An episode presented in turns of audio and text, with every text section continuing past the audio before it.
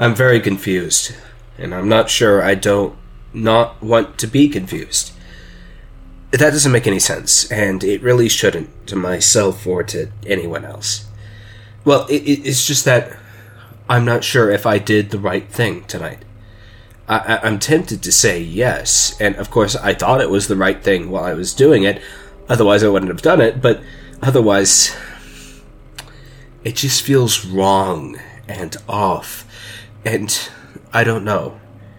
The question has been worming its way through my innards and ever since 1.30 this afternoon, because that was when I left the place and left him to, I guess, left him to Well, I, am not going back in there, is the thing. See, we kind of had an agreement to, well, uh, that I would go in there and care for him, even as he could not. Uh, but I know I can't do that, you know? It's a real strange situation. Especially since I'm talking so casually about killing a guy. Basically, I mean, how else am I gonna put this? Okay, the the situation is complicated. All right, if he wasn't 100% infected by probably 30 of the brood, I wouldn't be doing this, right? I'm fairly certain I wouldn't.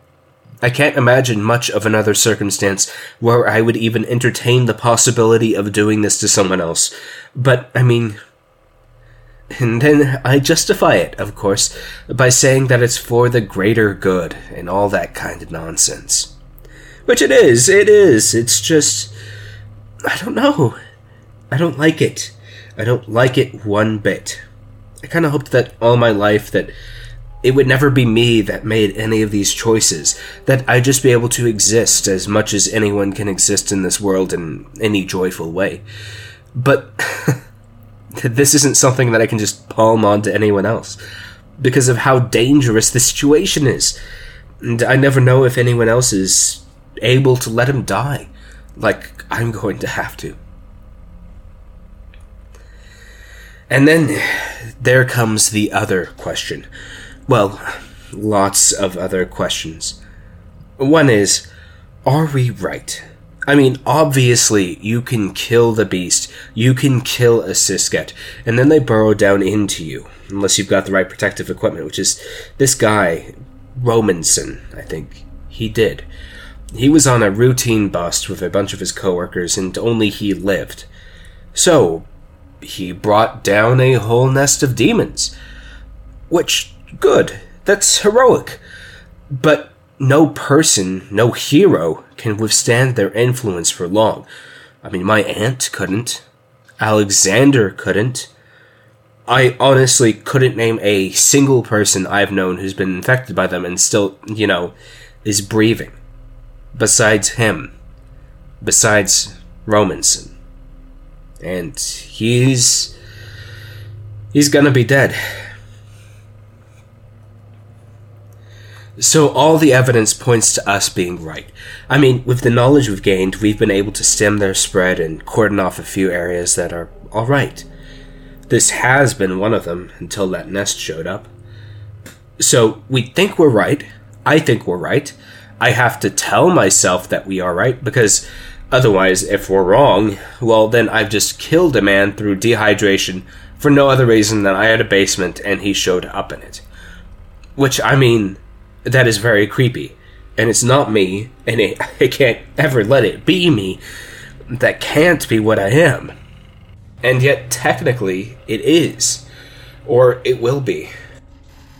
The murderer with the basement we have to be right. We have to at least be mostly right.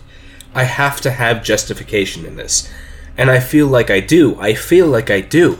But there's still that little inkling of a doubt hidden somewhere in my mind where it's screaming over and over again that this is wrong. I am wrong. They will get us all in the end. And even if they don't, then something else will. What even is the point? Better to just die and make sure that my hands don't have any blood on them. Which, yeah, sure. A decent argument, but it, I don't know. I, I can't really feel like I'm. What was the other question? Right. Is he telling the truth? He had the uniform. Right. He didn't have any of the explosives or any of the flame equipment. Of course, he had an explanation for that. Said that was all lost in the chaos of the fight. What he'd brought had been rendered unusable and worthless as he fought to death against the beasts. Which, okay, perhaps. But. He did have a uniform.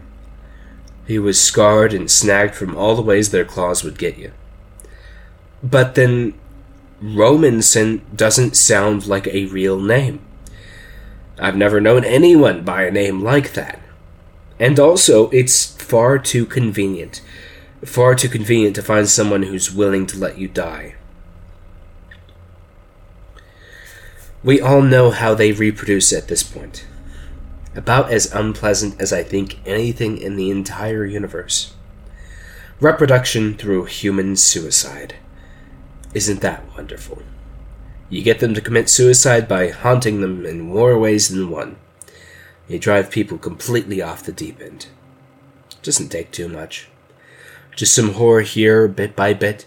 Make them hear things that they regret, show them faces that they hate, the tears of people that they left behind. Maybe you make them make choices that no person should ever have to make in their entire life. Maybe they set a trap for me. That's the doubt. Multi layered doubt. One that he's lying, and that, that by letting him die, by killing him, I will have granted him a suicide, an easy suicide done not by his own hand. The coward's way out. Or, even more concerningly, this Romanson figure is nothing more than a sign of my own infection. I checked my body over. I don't have any blemishes, but they said that sometimes they don't require that to work. I mean, I, I have to do something, right? I, I can't just storm into the local league and ask for a manifest, or if they know anyone named Romanson, right? Because if they do, and he dies, and that was his real name, then I'm on the hook for committing murder, right? I mean, that kind of thing is easy enough to track down. I could maybe get a friend to track down something like that, that uh, but then I'd just be condemning them to death for a crime that they didn't commit. It's a crime that I feel I haven't really committed either, but I know that kind of defense doesn't hold up in court. At least, not usually. And with my father being who he was, nah, I have to try and find something out. I have to. There'll only be a couple more days, give or take. A couple more days, and then I won't have time to change anything if I'm wrong. A couple more days. I have to get moving.